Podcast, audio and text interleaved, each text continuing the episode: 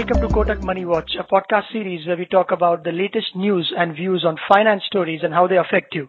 My name is Abhishek, and uh, this week we will be talking about something that we all know that's savings, which we know is a good habit and an important one, and we have different ways to do it through gold, equity, mutual funds, insurance, etc. And snuck in somewhere, there is the interest rates that we earn by parking our money in the bank accounts instead of keeping them in our cupboards.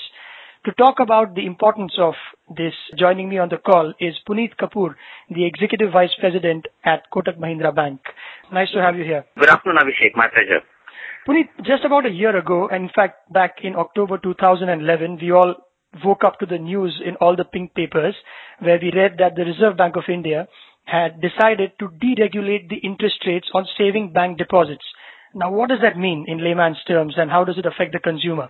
To begin with, Abhishek, it was a welcome news from the Reserve Bank of India. What this particular directive from RBI essentially told the banking industry and the consumer was that savings account, which thus far had been looked upon as a routing account primarily, is something more than that we can look upon at savings account as a genuine income generator, as a genuine product where the consumer can now look at as parking his investigable surplus as well. The background to the whole thing is that somewhere the household savings had slowed down in the country. And coupled with the slow income growth and the rising inflation, it was having a double whammy, so to speak.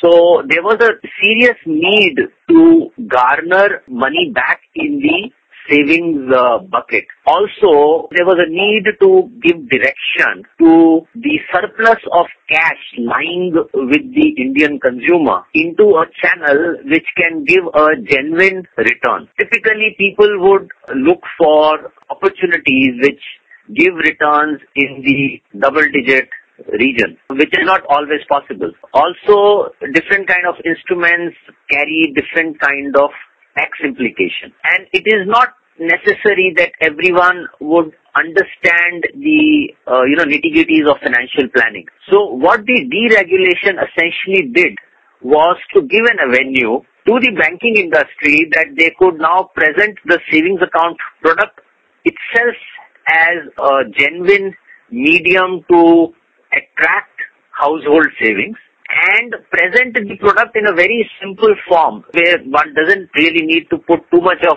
thought or mind whether I should or whether I should not.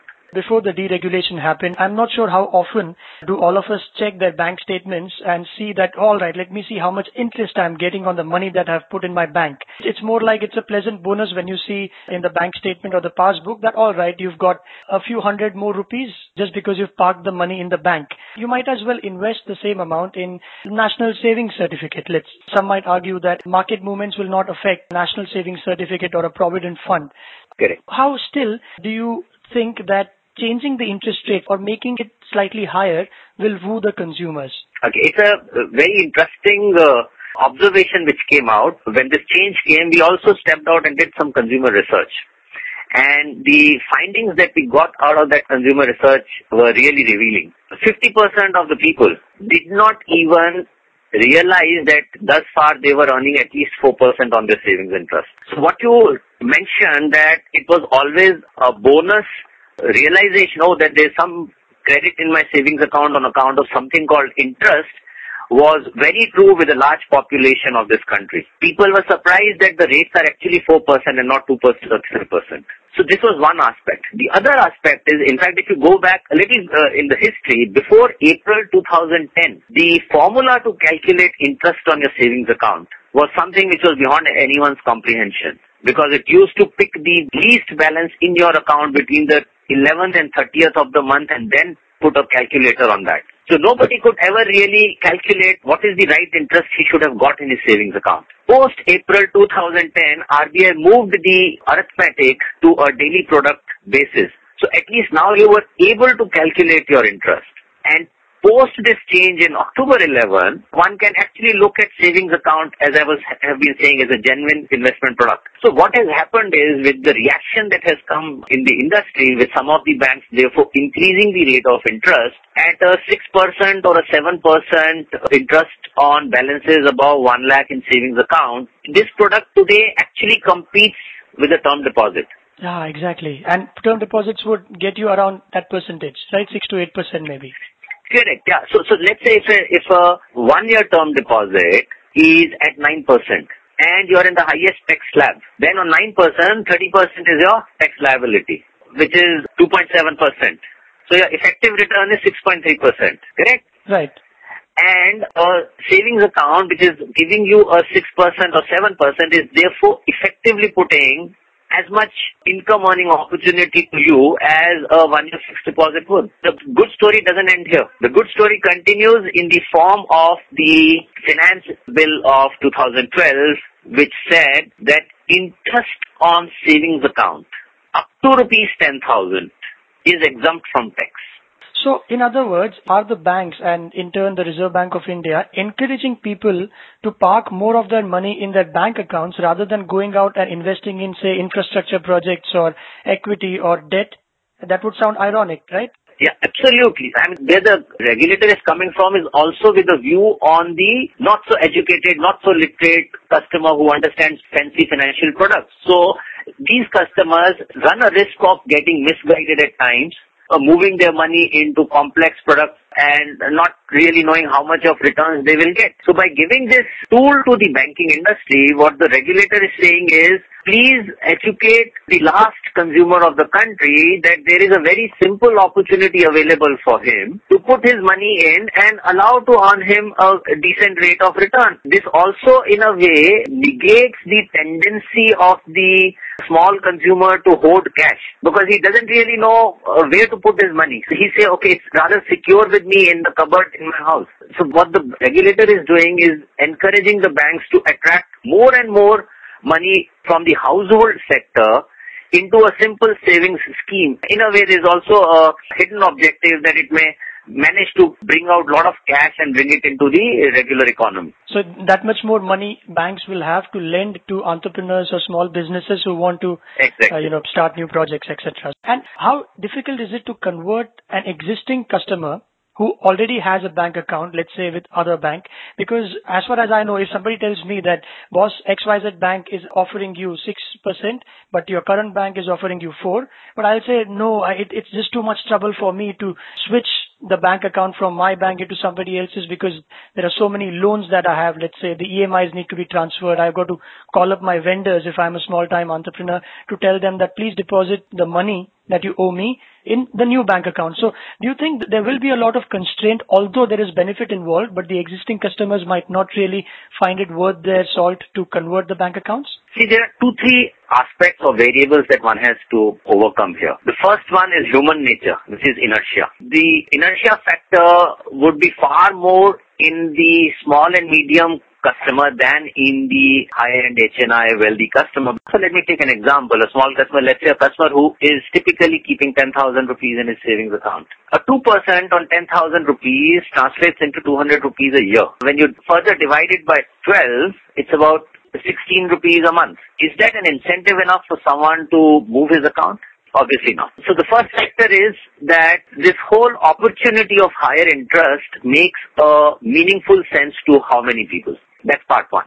The part two is today your savings account is not just a debit and a credit or a monthly expense uh, routing account. It also lends itself to mapping itself to all kinds of periodic obligations that you have to run your life which could include your utility services that you take through your savings account. You can automate that whole process. You can pay your monthly installments for various kinds of loans that you have taken by mapping it to your savings account. You can do your small investments in equity or in mutual fund through the SIP route by assigning your savings account to that particular factor as well. So there are various kind of attachments that you put on your savings account. And when you therefore consider moving your primary savings account, you also have to rally around to remap all these things to a new account that you would want to open with somebody else who's giving you a higher return. There is an effort involved, which could also be at times a dampener. Oh, there's too much of effort involved. Let me not bother about it. 2% I'll manage. Then the question comes, okay, do the banks have capabilities, tools, mechanisms to help the customers do this switching seamlessly? And is there a cost to this whole switching effort? Oh, that'll be that'll be even a bigger blow. Yeah. Fortunately, there is no monetary cost to it. There is only an effort cost. And some of the banks have developed what we call switching kits. So this kit essentially helps you capture all kind of uh, attachments or linkages that you may have on your savings account. And the banks then help the customer sign up new mandates and on behalf of the customer they file the new mandates with the prospective bank and a transfer instruction from the existing bank to make it look very seamless for the customer. And yes, customers do see value in it. And how long do you think it takes in terms of days, if you could put a number? See, it would still typically take 7 to 10 days because the kind of attachments that you may have. So if let's say you have mapped your mobile phone bill to a savings account, if you have mapped your household electricity bill to your account or an EMI to your account, so giving a new ECS mandate, cancelling this ECS mandate, reaction time from the service provider. I think typically seven to ten days is what it would take. But that's that's quite reasonable. That's then. reasonable. Yeah, yeah, that's reasonable. Because that's a one-time effort that you are putting here. Last couple of questions. From the bank's perspective, how long can the bank sustain this? Because banks owe that much extra money to its customers, which they Okay. weren't used to paying in the past. One simple arithmetic. Let's say somebody was carrying a balance sheet of 10,000 crores on savings deposit. A 2% increase on that means 100 crores of additional interest payout. That's primarily one of the biggest reasons why most of the big banks did not react to this deregulation opportunity. Whereas the medium-sized banks who had an opportunity to, without increasing the interest bill by a huge amount, create a pull factor for the incremental customer went that path. Now, has it benefited the banks? Yeah, in two ways. One, let's say if they were acquiring 10 new customers at a point in time, they are probably acquiring 12 or 13 new customers. So there is that much of an incremental run up that they have managed to get for themselves. The second thing obviously is that it translates into balance sheet growth. It translates into consolidation. As in typically a consumer would keep two to three savings account and distribute his money. Now because one bank is offering a higher income earning opportunity, it allows the bank to consolidate all money into one primary account instead of keeping it split across two, three accounts. Then he gets to earn the benefit of higher returns across all the pockets of money that he has. So those are the upsides. Now, for how long can you sustain this momentum? Obviously, it is primarily linked to the interest rate environment. And so long as the interest rate environment is holding on as it is today, there may be an opportunity for the banks to maintain the current higher rate of return. But as we see inflation coming down, as we see interest rates softening up, which basically means that your lending rates will have to come down. And the moment the lending rates have to come down, then correspondingly the deposit rates would also have to get normalized a little bit. The way things stand, I don't see any changes coming in till the end of uh, this fiscal. But as we get into next fiscal and this is the monetary policy in March, how the environment would emerge and what reactions may come then, I would say that we'll have to wait till then for that. Well, Puneet, I think on that note, it's uh, time to wrap up. Thanks a lot for your time. Sure. My pleasure. Thank you, Abhishek.